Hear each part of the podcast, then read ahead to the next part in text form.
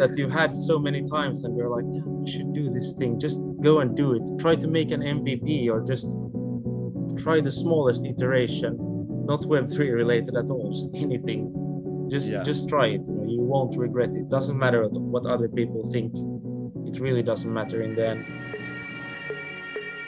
You're plugging in to the Digital Assets Podcast.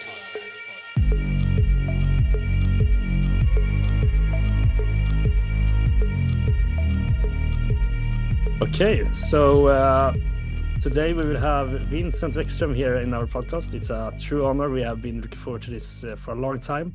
And he's actually a master student at SSE, and he's also the founder of NORN, which we will delve into deeper. So welcome, Vincent. It's a pleasure to have you here. Thanks, Viktor. Thanks, Alex. Really good to be here. It's been a long time coming.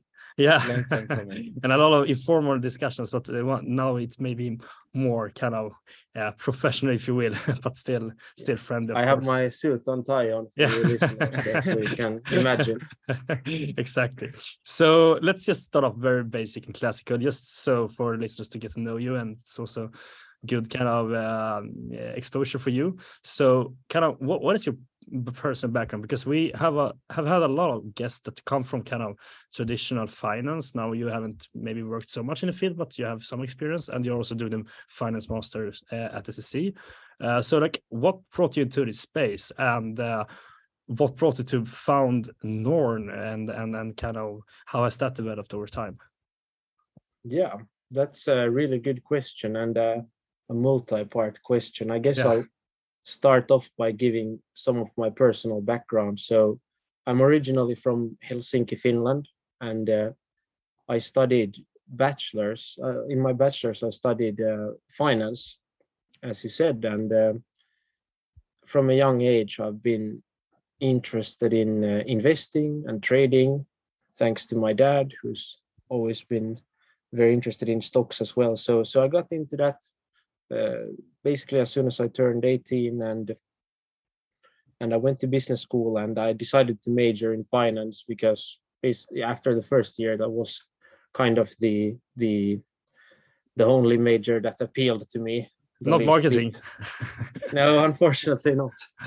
I think, So I majored in finance, and then of course, after that, it was time to get a career in finance. And when I started looking into what that looks like, it became maybe a bit less appealing.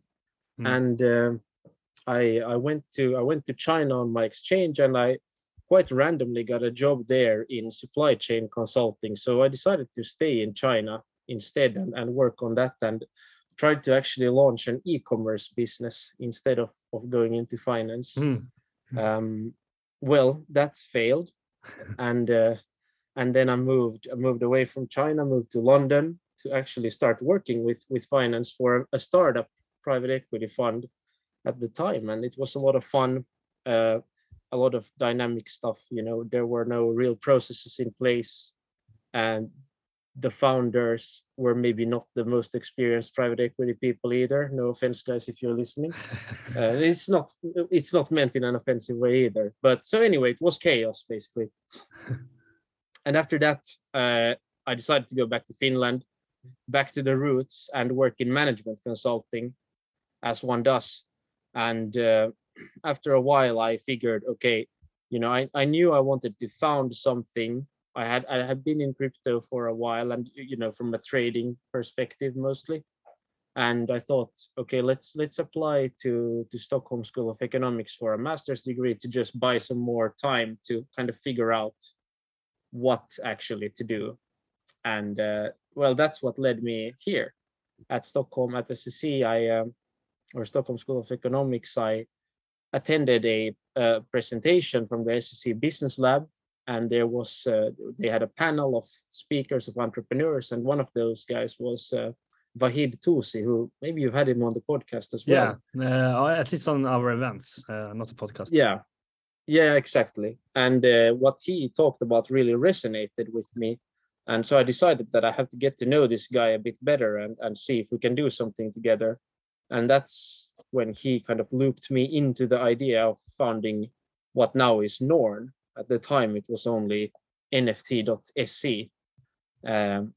And yeah, that's why and here we are, you know, that's kind of the background story. Yeah.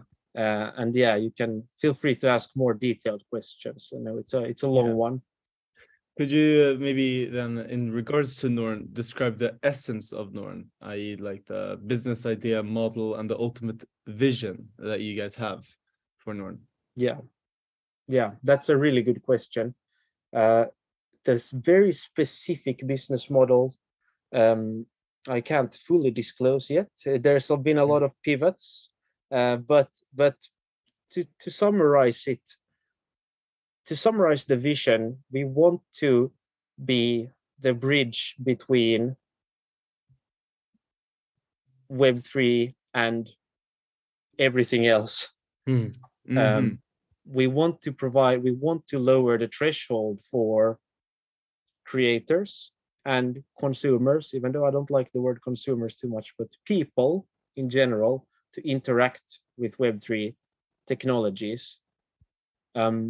Because we believe that fundamentally the technologies will do good for society and for all of us. Mm-hmm. And I know there's a lot of debates on that topic, but that's what we believe, and that's what the vision we're driving. And we see that a lot of the technologies and existing solutions out there are great in the base layer, but the UX, the front end side, the usability, and the use cases are kind of lacking. Yeah. Mm-hmm. And I think that's key, right? That's what we all within this space talk about when we are kind of in a cliche way, talk about kind of the mass adoption and so forth, like what is really needed here. And I guess then to kind of summarize your own words, that you think that these with the UI and these kind of aspects for like enabling consumers or people, if you will, to actually start using these services that are really good on a base level into a like, kind of more massive scale is key here. And so I guess like that's what you're focusing on the most at NORN, right? Like, how can you make it as easy as possible? So like even my grandmother will start a wallet and then start interacting with services out there. Yeah, yeah, exactly. And to give a bit more insight into the actual business, I mean, it's not that secretive. It's right now it's split up into two parts. So we're doing quite a bit of consultancy work. We're helping creators, artists, and companies implement the technology and build stuff with it. And we're also building a portfolio of products of our own, but there will be some announcements on those products later on this year, I think. Yeah, that's cool. And I guess you mentioned that you guys have pivoted a little now over time. So how has the idea and implementation of NORN developed since you guys? Like what was like the first kind of crazy idea, and how has it kind of been changed into something more realistic maybe? Yeah, that's a really good question. You know, I think it's such a process of trying things with a hypothesis and then realizing, maybe that doesn't really work. And then you go back to the drawing board and bring some new hypothesis. And I think one mistake that we made throughout that journey, why it took so long, one mistake we made is that we didn't talk to users enough. Like we talked to a lot of users and potential customers, but we should have really talked and interviewed way more users earlier to really understand and be able to pivot faster. But I think, you know, the original vision in broad strokes is still the same. It's still to onboard the world and to bring these technologies to life and bring users to them. But I think it's more about the strategy or the action plan. That part has changed quite a bit. Yeah. Yeah, and I'm curious because I think that our listeners that are kind of more entrepreneurial in their kind of nature are very curious, because you actually applied through Business Lab, right? And you are in Business Lab right now. So I'm curious, like, how was the process to apply, like for kind of pitching for the admission board, and like what kind of reactions, because you did that in a kind of bullish stage, I think. But still, like, how's the reactions? Did they really grasp the concept, or was it like, could it capitalize on the current wave, or how was it to kind of talk to this kind of more maybe conservative, if I'm using my prejudices here?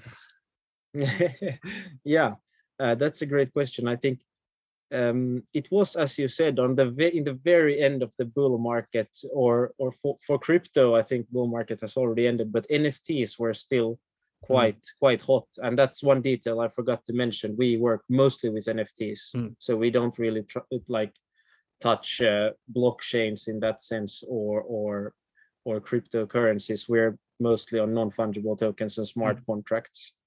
But anyway, it was in the very end of the bull run, and I think there were still like NFT and crypto startups popping up left and right. People were raising like $10 million rounds with basically just a pitch deck and nothing else. And it was not so. I think there was a lot of skepticism in that application process, but also an understanding of the fact that this is not really going to go away, as maybe people thought in 2017, 18, when the bull run ended. People were like, we were right. It was nothing. But now it had kind of fundamentally shifted. It was like, okay, this is something, but what's the useful stuff and what's not smoke and mirrors? Mm. Mm-hmm. Yeah, I can see that now as well. I feel like, and I'm curious if you would agree that to a certain extent, the increase in institutional involvement and capital as well, of course, into the Web3 space has kind of acted as a signal towards the rest of potential customers and potential investors that this is something that will play a role in the future and has the potential to be huge. Yeah, I definitely agree with that. Mm-hmm. I mean, it's a signal, as you said. It's kind of a validation of like, okay, other smart people are investing in this. Maybe there's something there. Yeah. And I think maybe you also have an advantage then, given that we are not in a bull market anymore, that you actually are focusing on NFTs. Like, on the one hand, you may say, oh no, that's even worse because look at the floor prices, right? But on the other hand, you're actually talking with kind of real artists that are kind of based in this physical world, not in the kind of metaverse world, and you're trying to onboard those people. And I think that's the strength maybe of your business right now, that these artists, they are still continuing to make art, and NFT is just a way for them to kind of capitalize a little further. So maybe that's something that makes your customers' demand be more stable, despite it's not being a bull market anymore. Is that kind of a correct interpretation? Yeah, I would say so. I mean, yeah, I would say so. As we often say in quotation marks, that now only the real ones are left. The rest are extincted. Exactly. But it's definitely something I agree with. And I think what we're seeing, what's interesting is, for example, I took some time to analyze every single major global brand that has interacted with NFTs or created an NFT collection. And when you look at that data, you can actually see that there's still quite a bit of global, like, big brands coming out with NFT collections, and that has not been slowing down as much as the market volume in US dollars. And there's another point, actually, when you look at market volume in general throughout 2022 and January 23, you can see that the US dollar value has went down a lot, but the number of transactions is actually quite stable. So I think that also indicates that, I don't know if it's maybe exactly the right way to put it, but that NFTs have found kind of a product market fit, or are finding a sustainable product market fit. The world. And as we've already gone into a bit, is NORN works with Web3, and that's a key component within their vision. So I'm curious, how would you describe or define Web3, and what role does NFTs play within this? That's a really good question. You know, I think I would define, I mean, you probably had a bunch of people on here talking about like read, write, own, and that whole thing. I usually call Web3 the internet of value, but I don't know if there's a value increase, but there's a redistribution of value. And it's, in my opinion, a more democratized version of the internet. And NFTs basically as a technology enable real digital ownership of unique assets. And most things we create online are unique. Well, for example, a piece of text is, in a sense, you could write the same text as someone else, but you know, my blog posts are still my unique thoughts. Well, now with ChatGPT, maybe not even. so just to take a simple example, like it's just a technological standard that enables digital ownership of unique assets of your identity. Yeah, and I'm curious, like if we break it down to an even more kind of practical level. So let's say that I'm an artist and I have you and Vahid knocking on my door when I'm sitting there creating my art, and you're going to pitch this for me and try to kind of begin with the first step to this onboarding process. I'm curious, like, how would you approach this, or how do you approach those situations? Like, what's the first thing you start with? And also kind of what is the first practical kind of advice or kind of, suggestions you give to an artist that is successful, but is struggling in some sense to get this kind of, who probably wants more exposure and want to scale or want to capitalize on this technology?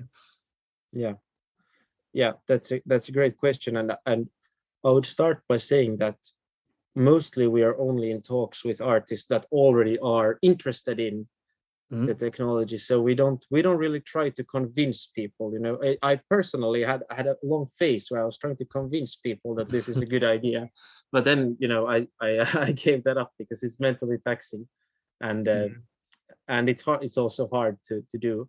And the way we approach it is, okay, we together with the artist, for example, then we define what's an NFT. Okay, it's a technological standard that enables ownership.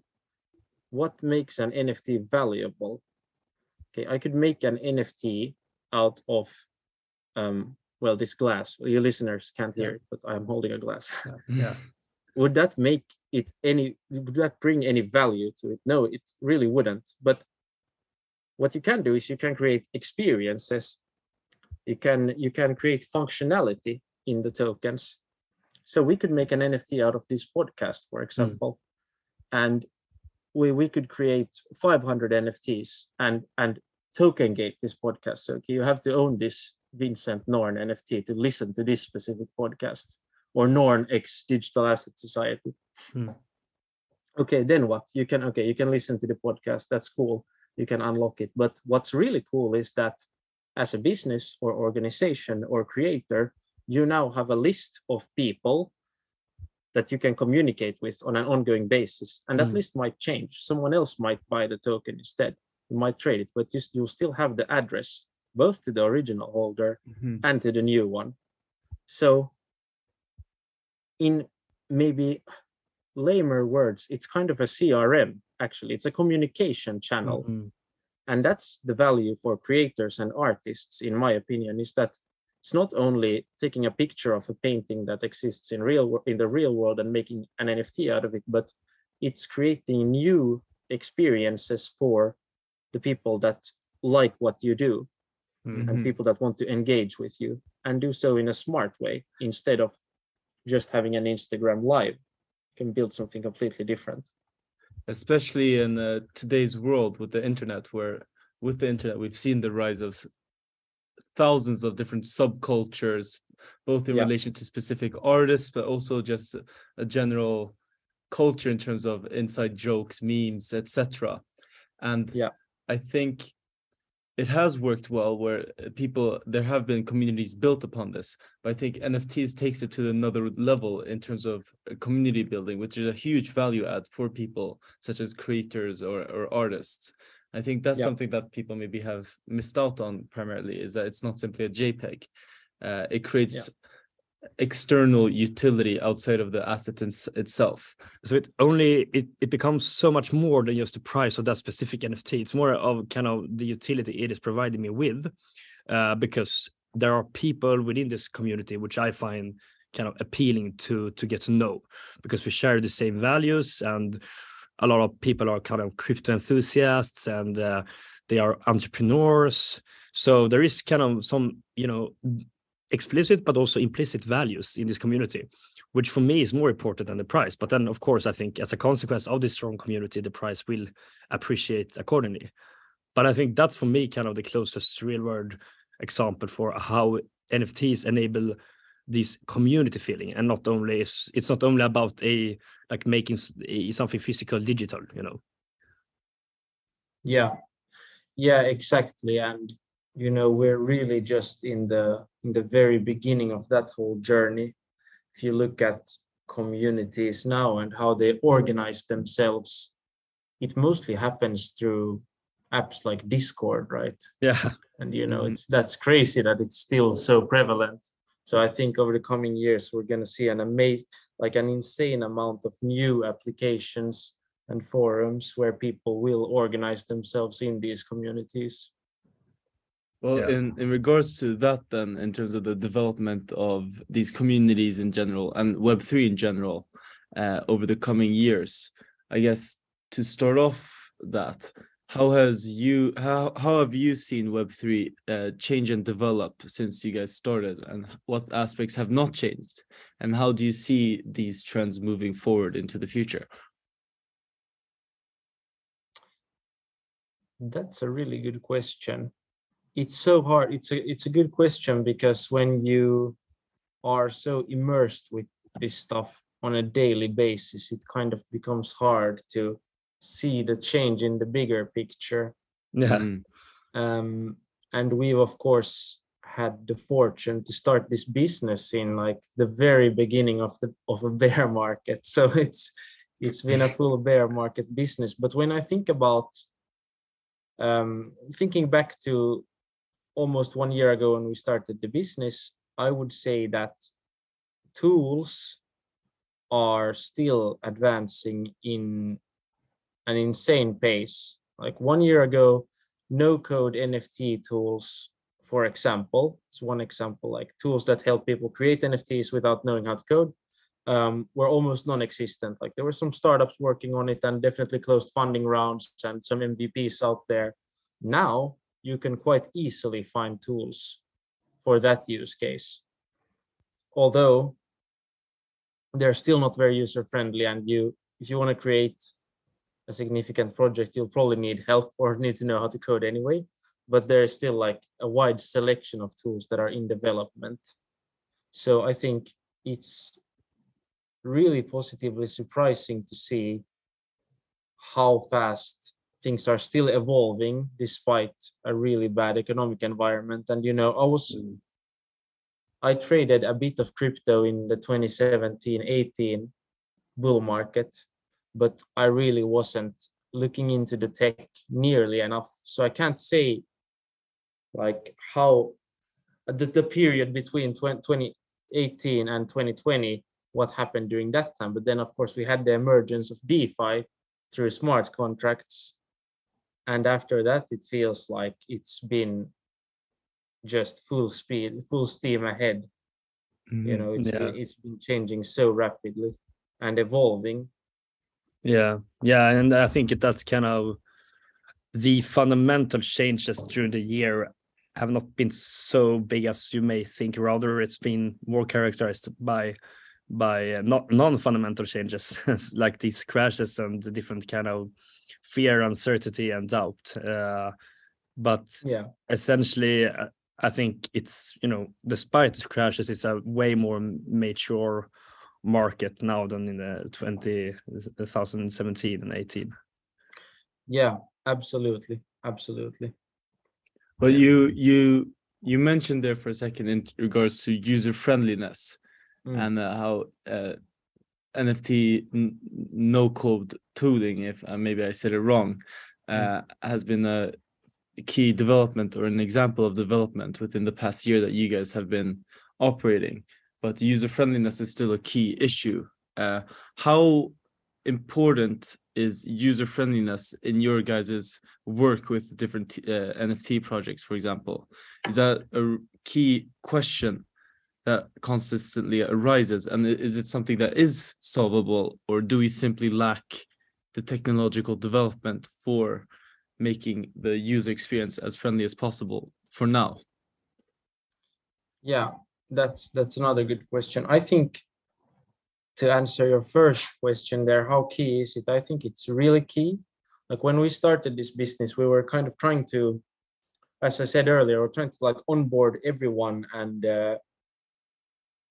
trying to educate people to use it. And we did a lot of user interviews and found that basically the technology is just so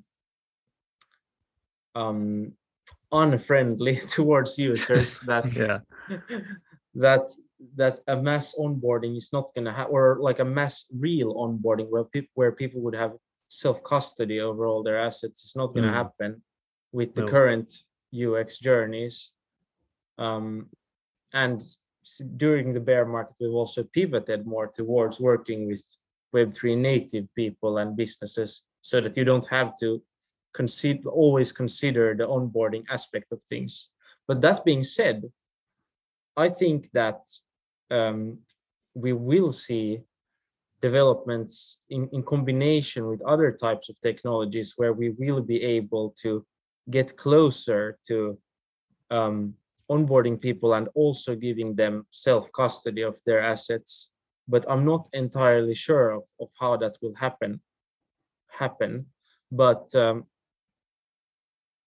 I think, I guess onboarding people with existing Web2 solutions such as, email and social logins is maybe a step in the right direction. But then we just need to, there's also a risk that's just kind of pushing the problem into the future, because at some point, ideally, people should take control of their own assets. And that step is still missing. But I'm confident we'll get there.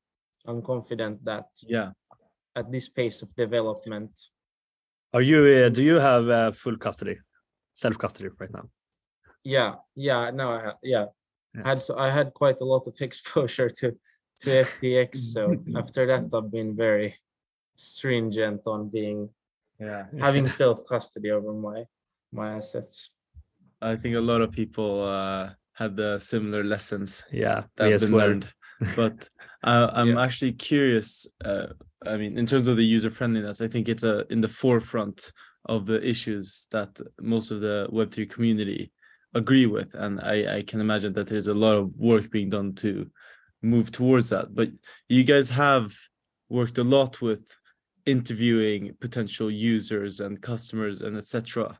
And I'm curious what other types of insights you've gained from that maybe traditionally wouldn't be expected, maybe, or maybe it's obvious, but it's not as commonly talked about.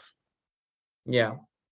I think the biggest insight I've gained is, I don't know if you could call it an insight, but based on all the interviews and interactions and projects we've done, I would say one of the key takeaways is that crypto jargon and terminology such as NFTs and blockchains and smart contracts and ERC standards and such is going to fade into irrelevance over the coming years, and it's going to become the bottom layer for engineers, as it should be, because one is people don't care about it, and second is that it's not really that useful either, because people, it's useful for us who are curious and want to learn, but most people don't want to change their behavior. So trying to force all this new vocabulary and terminology and these conceptual models down people's throats is not gonna help them move in the right direction. Rather, probably the other way around. Yeah. So that's been my key. And I think we're already seeing this right now, for example, with Spotify launching their token gated playlists, I think this week or a few days ago. They don't mention the term NFT almost anywhere. They're talking about, I think, token gated experiences and playlists. And you saw the same thing with Reddit launching their avatar marketplace. They don't mention NFTs anywhere, unless maybe in some like terms and conditions places and so on, but it's not advertised as an NFT marketplace. Yeah. Yeah, I think that's key actually, and I think there are similarities across the whole space. Like for me, very interested in Bitcoin specifically, it's like almost the same as in principle with like these guys that are these evangelists trying to advocate for Bitcoin.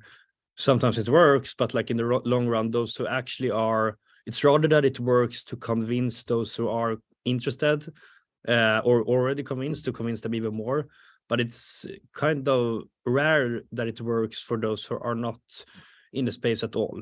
Most people, in my experience, rather that get kind of scared and like it feels like a scam, or it feels too abstract, store of value based on what, you know, look at the volatility. And it's, you know, rather what should be done, I think, is more focus on the tech solutions, focusing on building the lighting network that these guys think gonna take over the world, like really building that. And then when you actually have the solution, it works and it's more adopted, then it's more like, yeah, you want to pay fast and secure or not, you know, then instead of trying to, you know, build this kind of narratives and this storytelling.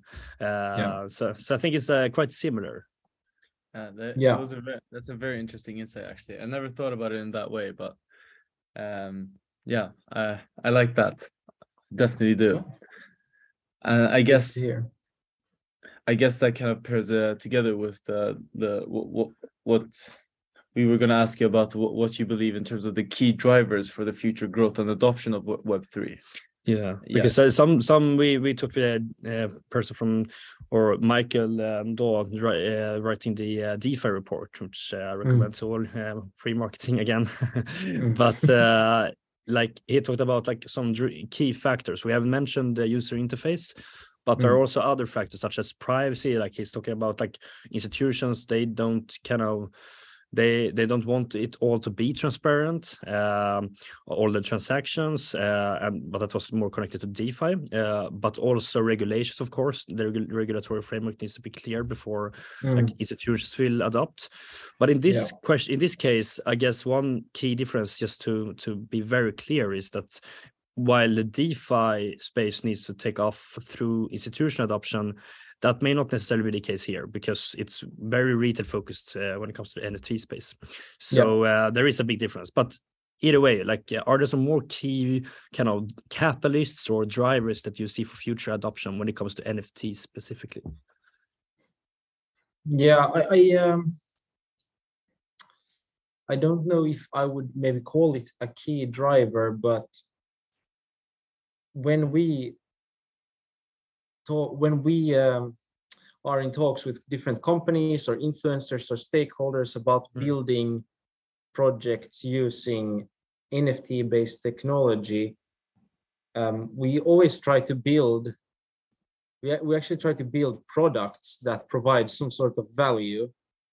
So I think it's more about finding the different use cases for smart contracts and NFTs that can provide a new form of value or something that existing solutions really can't provide.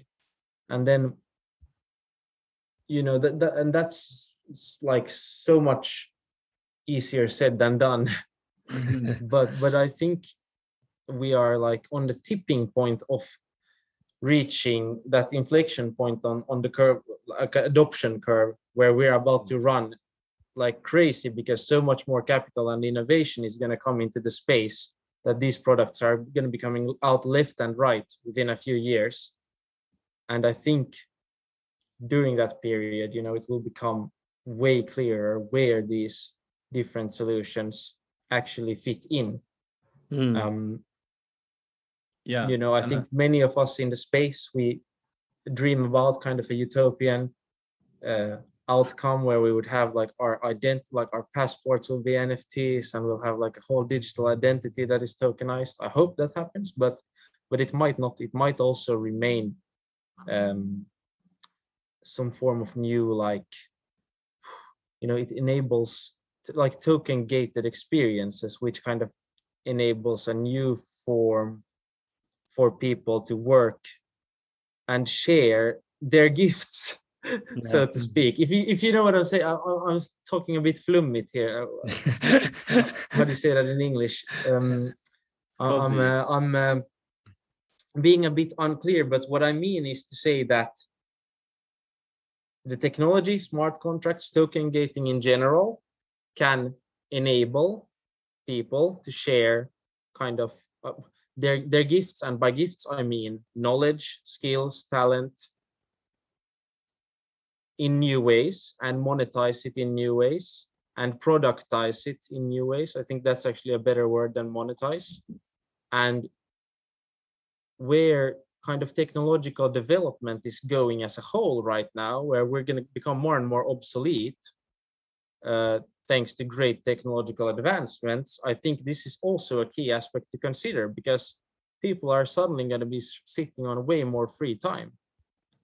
Like I can already notice that I'm like 10xing my own content creation due to certain AI tools, and they are also like in the very beginning of existence. Like imagine how it's going to be in 5 years' time at this pace. Yeah. Then we're going to need to figure out like, okay, I like comedy, you know, I'm good at that. So how can I kind of make a living doing stand-up comedy instead, you know? Yeah. And potentially token gating, maybe I'll have a niche audience somewhere in Southeast Asia, who knows? So then maybe I can't go there to do live shows every week, but I will create immersive token gated experiences for my global audience and use NFTs instead of, you know, charging on PayPal or Patreon or whatever. Yeah, that's a great perspective. But I'm curious also when it comes to, because I think it's a double-edged sword, when it comes to kind of the target group or kind of the where the your community like is will in the most cases or preferably be based. It's kind of a, you know, on the one hand, NFTs, like they are providing a global opportunity to, as you said, you may have a kind of a group of people following you from Southeast Asia. But on the other hand, I also like the perspective which Vahid probably he knows this best of all of us, but like he talked about it during the Binance event, that NFTs would really like grow and the mass adoption of the core through the localization of NFTs. Could you maybe expand a little bit on that, and also kind of highlight your view here in terms of if it's adoption through the global use case or the local use case? Yeah, that's like, it's funny. We have debates on that every now and then, but I also believe, of course, in the long run that localization kind of will drive NFT utility, because I mean, yeah, so something often becomes relevant when it's local or within reach. And well, I could take Soho House for an example. Like Soho House, you know, when it was based in, you know, New York, London, wherever, but not in Stockholm, it wasn't relevant to me. But now that it's in Stockholm, it's suddenly relevant. Just as a basic example. So I definitely buy into the thesis of localization, but I think more so that we're going to see that happen over maybe a bit of a longer time frame. But it's also up to our imagination. Like, so like smart contracts and NFTs create so many new opportunities to build fun products in the technological world. So if we can apply that to localization, me and Vahid, for example, have this running joke that and concept of a cafe called Steakhouse, where you actually stake NFTs and tokens as a membership, and then you would yield farm with those tokens and NFTs to generate return on the assets. But as a customer, you'll get like a subscription for amount of tokens you stake, so you'll get one coffee per day or fika per day or lunch every day or whatever. But on the back end, we're actually taking those tokens and yield farming with them to generate profits for the restaurants to run the Steakhouse. And then, you would write steak as in not the meat, but the staking as a kind of a joke, So I definitely can see those types of businesses popping up left and right. But then that would demand people actually using the technology as well. And we're just not there yet in terms of UX, which is why I think it's going to take a bit longer for those super local steakhouses to start popping up. And I'm more so prone to like the global advantage short term. I agree, and I feel like we've already started to see that trend of global adoption rather than localization, because localization in itself requires the community members in your local area to also be involved in this space and have that understanding, and we're simply not there yet. And it requires mass adoption before that typically is possible, unless you are in some very niched area that's in love with this type of technology, I guess. But I guess to move forward a bit, you did mention previously, or maybe technically backwards, but you did mention previously that you guys started the business in a bear market approximately a year ago. Or end of the bull market, it depends how you see it. Yeah, of course. And I'm curious to see how you as a business owner have navigated this bear market. And then also maybe your view on the survival and future development of different digital assets. But let's start off with you as a business owner dedicated to this space. How have you navigated this bear market? Yeah, it's definitely been tough. I would say mentally very taxing compared to a bull market, because then you have full momentum and everyone's like, cheering you on. And now it's like, you get questioned left and right, and you kind of question yourself as well from time to time.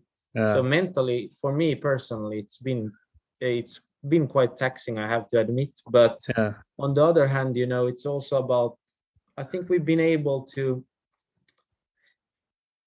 pivot and implement, kind of start up a whole consulting business quite quickly, just because we were able to identify a revenue stream there that will keep us afloat during this bear market and allow us to grow during this bear market. And we were able to quite quickly kind of spot that opportunity and jump on it and then build from there.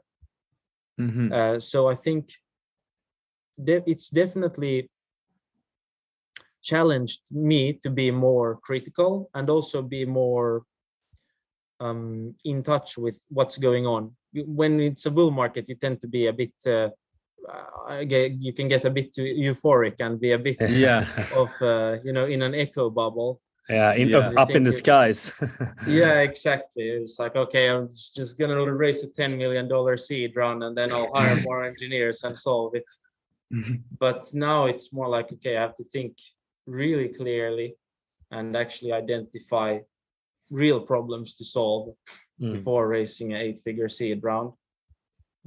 But I also see it as an advantage to be building right now. When I look at the competitive landscape, there are really few people doing the same stuff. So if we make the right moves, I believe we can like take over a whole market quite cheap. Versus in the bull market, we're going to have to pay like 100x more in efforts to take over that market. Yeah, so you position yourself in preparation for the next swing of momentum, I guess you could say. Yeah. I think there is something to that in terms of resource constraints and innovation. I believe there's been a couple of studies that have shown that when a startup or an entrepreneur is constrained in the resources that he has available, it leads to greater improvisation and I guess, moving on your feet, pivoting quickly and finding a solution. Yeah, scarcity creates that pressure, essentially. Yeah. Do you think that can reflect as well in regards to the innovation in the general market as well, where we will see now the real use cases or more believable and more realistic use cases coming to fruition, as now the blindness of a bull market is away? So people have to focus on what actually matters. Yeah, I think so. I think that good entrepreneurs will definitely be fueled by the environment rather than slowed down. But that being said, I just want to point out that I think, it's a general challenge for human beings, including myself, differentiating from the general scarcity in the market and for your startup, and then your own personal mindset, because I truly believe that when you are coming from a mental mind frame of abundance, you already know that you have everything you need, then you can create and really dream and think big. But when you're coming from a scarcity mindset and you're kind of chasing that next paycheck and kind of unsure of your existence, you can't really dream and fully focus on your customer and your investors and so on. So differentiating between those two is really tough and also critical for a good entrepreneur in a market like this where there is no abundance, and that's something I've been practicing and trying to get better at a lot. I think that's a really interesting, I have a saying for myself, which is have an abundant mindset but pursue scarcity. So having the abundant mindset, meaning you believe in yourself and that you can create and achieve whatever you want, essentially, but not also pursuing abundance, because then you're pursuing what the horde is pursuing and you won't find your competitive edge, whatever, if it's your in career or other aspects of life. So I think that's an interesting perspective, actually. And scarcity will not itself only be beneficial, but it's definitely, if you're in this situation, if the scarcity creates a more concentrated focus and you actually find more kind of complex problems to solve, then your competitive edge will probably, at the end of the day, be the value of the company will be based on the problems you solve, right? As Jacob De Geer said in his summer speak, I will always remember that quote. I think it's especially true right now. You should not pursue the easy way in this case, although it's attempting. Yeah. I like that. And I guess now to move into your view on the survival of and the future development, of course, of the different digital assets present in the market. I mean, you can think of different DeFi projects, NFT projects, for example, the NFT marketplaces right now.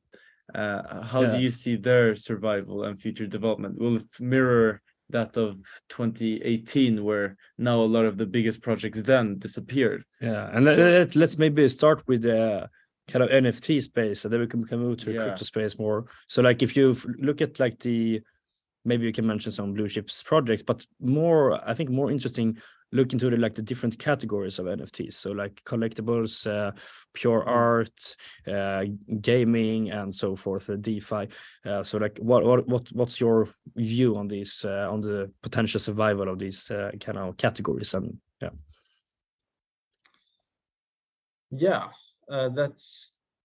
that's a good question, and I think most of the categories are going to be okay. I think maybe the art category is going to take a bit of a hit, especially with the recent developments in removal of royalty fees from all the main marketplaces. I think, of course, that makes it instantly less attractive to make NFT art or create, make your art into NFTs. Then there are just a bunch of, I've always been of the opinion that 90% of NFT projects are going to zero, or 99% even though I'm a strong believer in the space and the technology. you know, it's so painfully obvious that most projects are a cash grab and that they don't really have a clear idea for what they're going to do. But there was just such a huge opportunity to raise millions of dollars based on a vision that's, you know, a quite generic vision, like, okay, we're going to have this, we're going to have community meetups and we're going to have merch, t-shirts with these pictures, and then we're going to build a game and have a metaverse in the sandbox. And then it's like, okay, then what? And of course, some companies that have succeeded with this really well, companies like Yuga Labs have done it extremely well. And the Pudgy Penguins, I think, is another example where you can kind of see that their whole strategy is, okay, they have this IP of these cute pudgy penguins that are NFTs, and they are kind of trying to bridge that IP into the real world and build physical products around those penguins. I think that's a good strategy, but that goes for any brand. This is just a new type of ownership of that brand, which is super cool. And the Yuga Labs, yeah, that's also another great example. Although undeniably there are some Ponzinomics factors in their whole success, they've still been able to pull it off like so well. Yeah. And wait, what was the original question? Now I was ranting, and then Caroline bought me some carrot cake and stuff, so I got confused. Carrot cake is good. No, but originally we talked about like your view on the categories of kind of NFT categories, and but you said those would be fine. Essentially, art would maybe take a more hit right now due to a decrease in royalties, but in general, that specific project will you know decrease the value most of them, but the categories will kind of remain. And there's been an issue where a lot of projects have been a cash grab.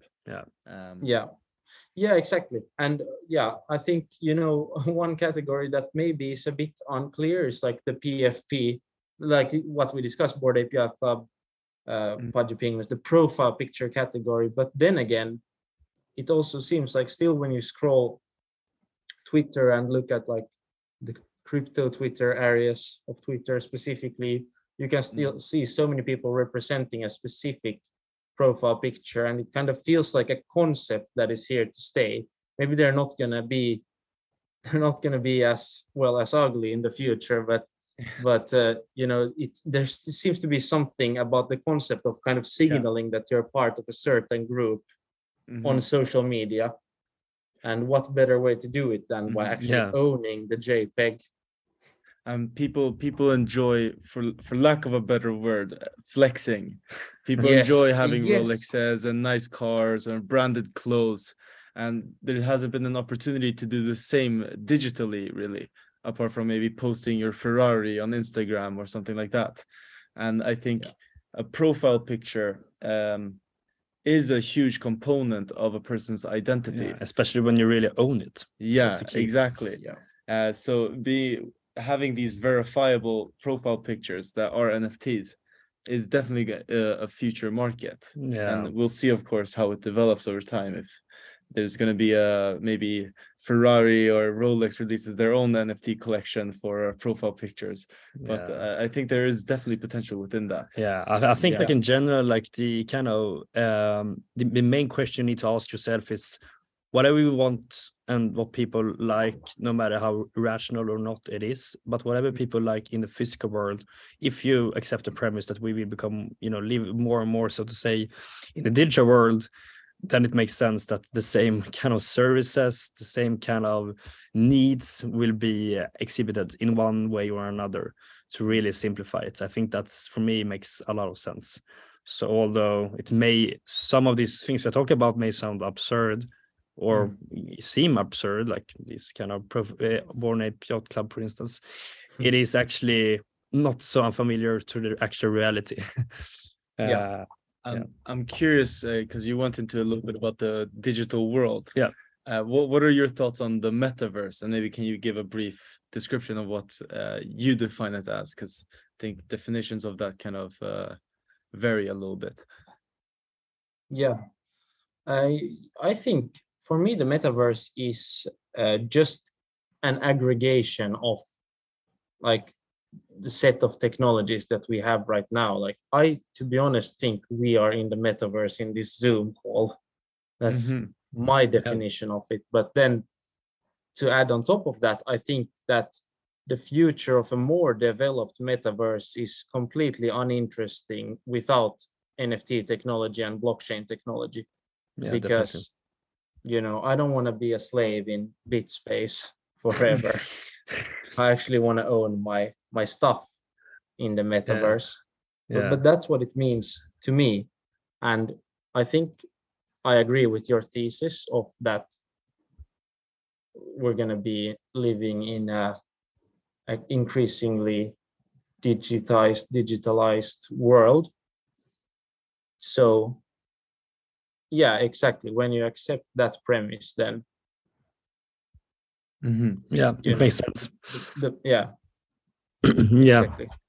Absolutely. And let's just, I know the theme is NFTs and like, that's your kind of what you're focused on the most, but we're still curious. You know, we love digital assets on all spectrums, and you know, we love talking about Ethereum and Bitcoin and those kind of rivals in a space, and criticize some coins and embrace others. So, without any investment advice, but what is your view on kind of the cryptocurrency, so to say? Although I really do not like that term, yeah, because most are not currencies.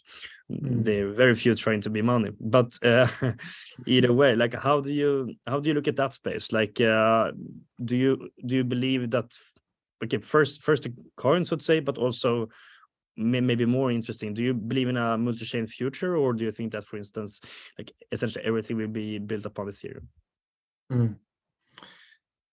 Ooh, broad question. I think starting from the coins or tokens or currencies, I think we have another phenomenon there of easy cash grabs and easy ways to raise capital, which has resulted in an abundance of different coins that will go to zero. And it's a bit unclear to me still. Like, I'm sure someone with a more technical background could answer this way better. But at what point a project building on a blockchain would actually need its own utility token or governance token, and at what point using an existing token would suffice? Like, do we actually need to mint new tokens for every project, you know? So in most cases, I think it's just a case of a cash grab. Or, I don't know, maybe we don't want to call it a cash grab, but just a capital raise that will probably not end up the way it's supposed to. And then in regards to a multi-chain future, I'm quite sure we will have a multi-chain future. I mean, it's going to be really interesting to see over the coming years how the Ethereum ecosystem is going to develop. I'm very bullish on Ethereum, so I think whatever future we live in, Ethereum is going to be a part of it. But also, it's not entirely clear to me. I'm not sure if it's going to be like in 10 years where, like, on a layer 17 roll up or something, and if that's going to be sustainable either or smart. So, but then again, I'm not technical expert in the space.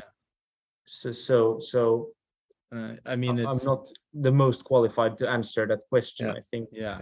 I mean, it's very, very tricky to be able to predict these types of things. Yeah. No, we just have to ask you, man. Yeah. Of course. It's like asking, it's like as if we were in the 2000s and we were asking you about the future of the internet. How would that look in the future? Yeah. It's very hard to predict, you know, you never know. So, yeah. But I think we'll start closing this off. I guess, first of all, we would like to ask you for recommendations, or if you could provide any recommendations for students interested in learning more about the space, or maybe even looking to start a career within this.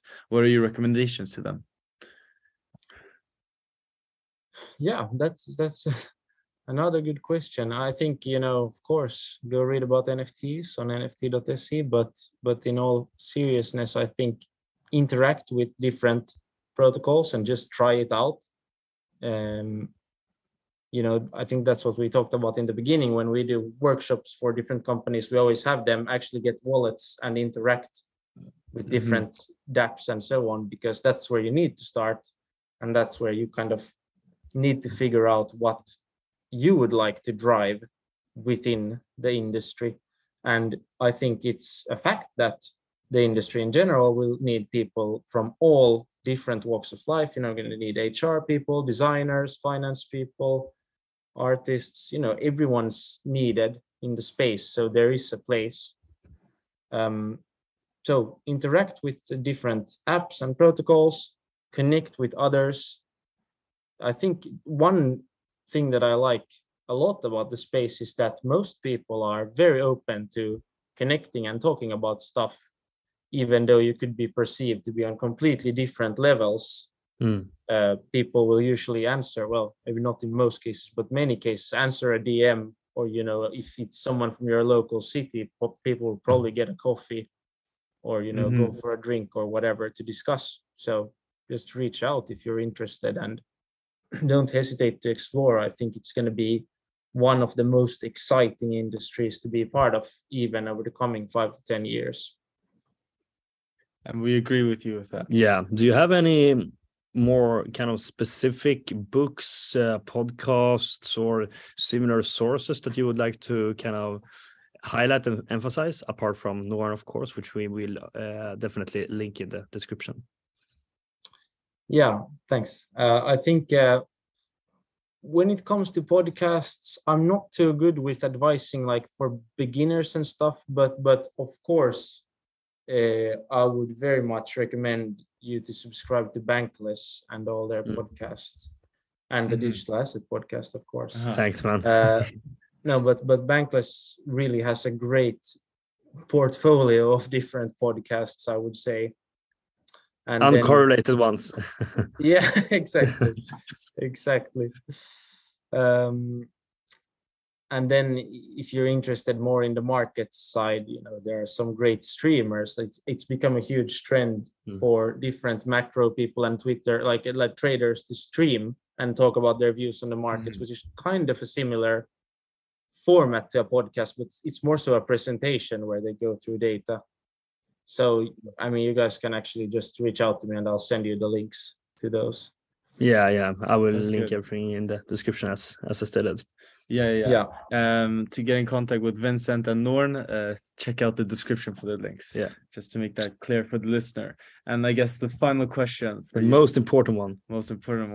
If you could leave the listener with just one statement, quote, or idea that you find meaningful and valuable, what would that be? I mean, just fucking try it. Like, if there's that one thought like that you've had so many times and you're like, damn, I should do this thing, just go and do it. Try to make an MVP, or just try the smallest iteration, not Web3 related at all, just anything. Just try it. You know, you won't regret it. Doesn't matter what other people think. It really doesn't matter in the end. Just fucking do it. Yeah, I love that. I love that finish, man. That's it couldn't be more clear nor inspirational. Thank you so much for this, Vincent. It was a pleasure, and I really hope I wish you all good luck at NORN, and we're gonna continue to support you with whatever resources we have. Yeah. Thank you guys. It was a pleasure being on the show, and looking forward to a follow-up episode in a year or so. Yeah, definitely. Yes.